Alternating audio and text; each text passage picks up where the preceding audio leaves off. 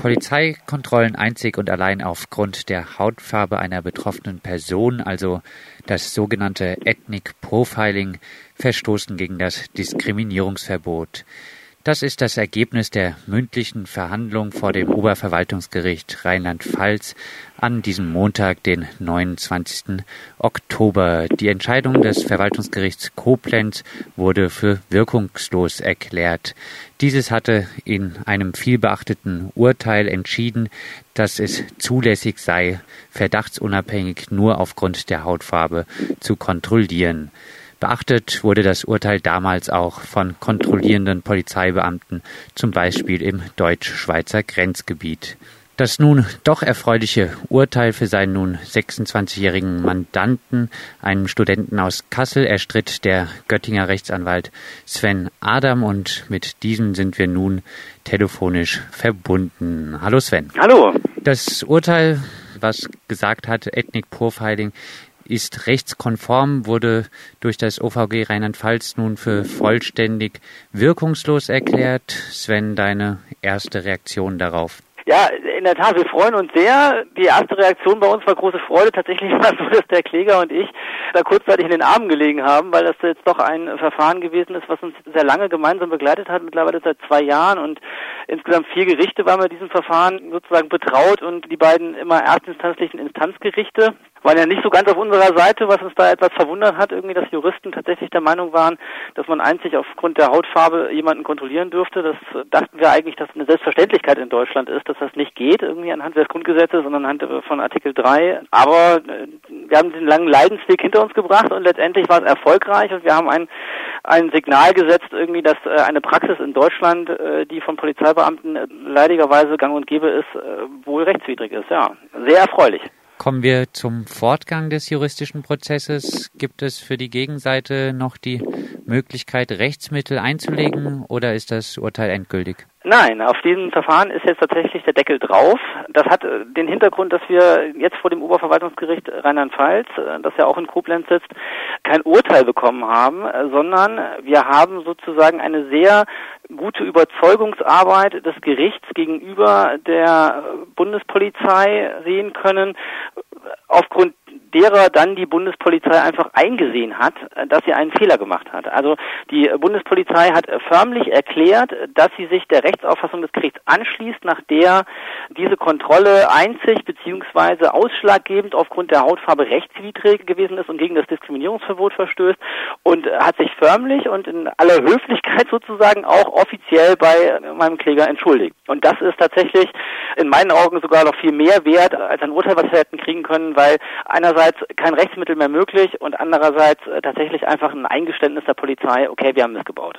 Ist das eine Entschuldigung einer Behörde, deren Mitarbeiterinnen regelmäßig aufgrund rassistischer Kategorien handeln? Man muss wohl sagen, leider ja dieser Begriff des Racial Profiling, der aus den Staaten gekommen ist und der da natürlich halt tatsächlich in Anführungsstrichen Tradition hat, dann aber halt irgendwie auch äh, zum Glück dort drüben verboten worden ist, ist natürlich im Ergebnis, äh, so wie er auftritt in Deutschland, halt irgendwie auch zutage getreten. Also Racial Profiling beschreibt einen Zustand, also rassistische Merkmale machen sich in den Köpfen von Polizeibeamten breit und äh, anhand dieser rassistischen Merkmale oder rassistischen Denkweisen werden Personen kontrolliert.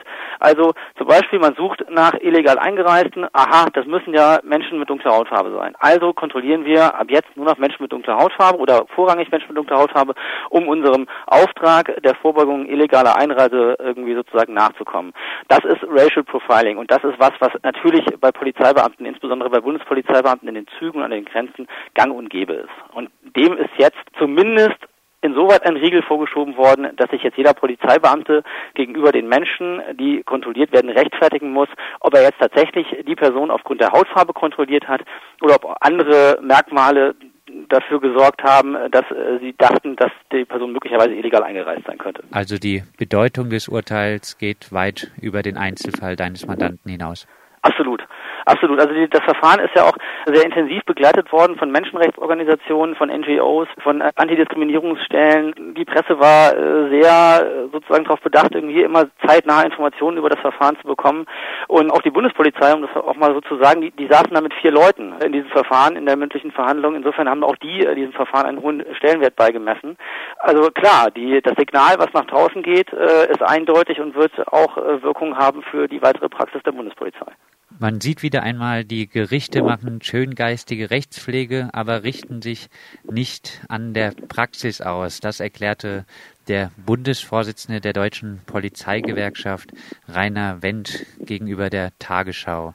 Sven, dein Kommentar zu dieser Äußerung. Ja, ich habe diesen Kommentar tatsächlich natürlich auch in der Tagesschau gelesen. Ich musste äh, herzhaft lachen, muss ich mal sagen. Also äh, Rainer Wendt ist ja als, sagen wir mal, als Scharfmacher, um das Ganze mal euphemistisch auszudrücken, irgendwie von Seiten der Polizeigewerkschaft bekannt. Ich muss mal sagen, wenn sich jemand in diesem Verfahrensstadium zu diesem Verfahren äußert, dann sollte er wissen, wovon er redet. Wenn er also sagt, irgendwie, dass ein Urteil, was noch nicht mal gefällt worden ist, äh, oder dieses der Sprech, den das Gericht sozusagen von sich gegeben hat, schön geistige äh, juristische Sprecherei gewesen sei, dann verkennt er, dass seine eigenen Kollegen, ja, also Polizeibeamte vor Ort gesagt haben, das war alles falsch und wir entschuldigen uns. Und dann frage ich mich, wie das mit irgendwelcher Schönsprech oder, oder, oder schöngeistiger Juristerei zu tun haben soll, wenn sozusagen seine eigenen Kollegen eingesehen haben, dass sie da Mist gebaut haben. Wenn er halt irgendwie sagt, irgendwie, dass das nicht so gewesen sein soll, irgendwie, dass da Mist gebaut worden ist, das ist sein Problem, aber dass er mitunter halt irgendwie auch eine andere Auffassung irgendwie vertritt als, sagen wir mal, Gerichte oder möglicherweise auch seine Kollegen, ist auch bekannt. Wenn dich aber sogar der Vorsitzende der Polizeigewerkschaft so äußert, wird sich dann trotz diesen erfreulichen Ausgangs des Verfahrens jetzt an der gängigen Kontrollpraxis der Polizei was ändern? ich sag's mal so, Herr Wendt ist auch innerhalb der Polizei nicht unbedingt derjenige, der eine herrschende Meinung vertritt. Es gibt rechtsstaatlich denkende Polizeibeamte, es gibt Polizeibeamte, die ja auch anfangen, jetzt sehr intensiv darüber nachzudenken, inwieweit man die eigene Praxis überdenken muss, inwieweit man Schulungsmaßnahmen durchführen muss, um möglicherweise bei den eigenen Polizeibeamten auch eine Sensibilität für diese neue Form der, der Fragestellung eines, eines eigentlich, eines Konstrukts, was die ganze Zeit schon mal aufgetreten ist, aber jetzt sozusagen das erste Mal öffentlich so richtig nach oben getragen worden ist und auch öffentlich gemacht werden konnte, dass das jetzt neu überprüft werden muss.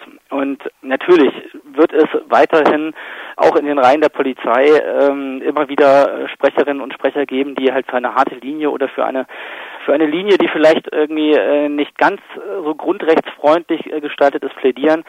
Aber meine Hoffnung ist, dass diese Stimmen irgendwann leiser werden und auch als diejenigen verschrien sind, die halt sozusagen als Scharfmacher da immer wieder was sehr in meinen Augen Reaktionäres von sich geben und ähm, dass das sozusagen auch als solches erkannt wird und irgendwann als Meinung marginalisiert wird, auch innerhalb der Polizei. Denn die Polizei muss auch in diesem Staat ein, eine demokratische Polizei sein, die sich auf demokratische Werte beruht. Und das, was Herr Wendt mitunter mal so von sich gibt, ist, sagen wir mal, im Grenzbereich dessen. Vielleicht abschließend, Sven, nun wurde entschieden, dass das sogenannte Ethnic Profiling oder das sogenannte Racial Profiling bei verdachtsunabhängigen Kontrollen rechtswidrig ist und gegen das Diskriminierungsverbot verstößt.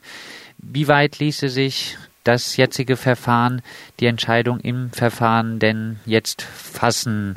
Blöd gesagt und gesellschaftlich natürlich deutlich weniger diskriminiert, aber trotzdem die Frage danach, wenn ich jetzt kontrolliert werde mit meinem schwarzen Kapuzenpulli und nur aufgrund dessen verstößt das dann auch gegen das Diskriminierungsverbot?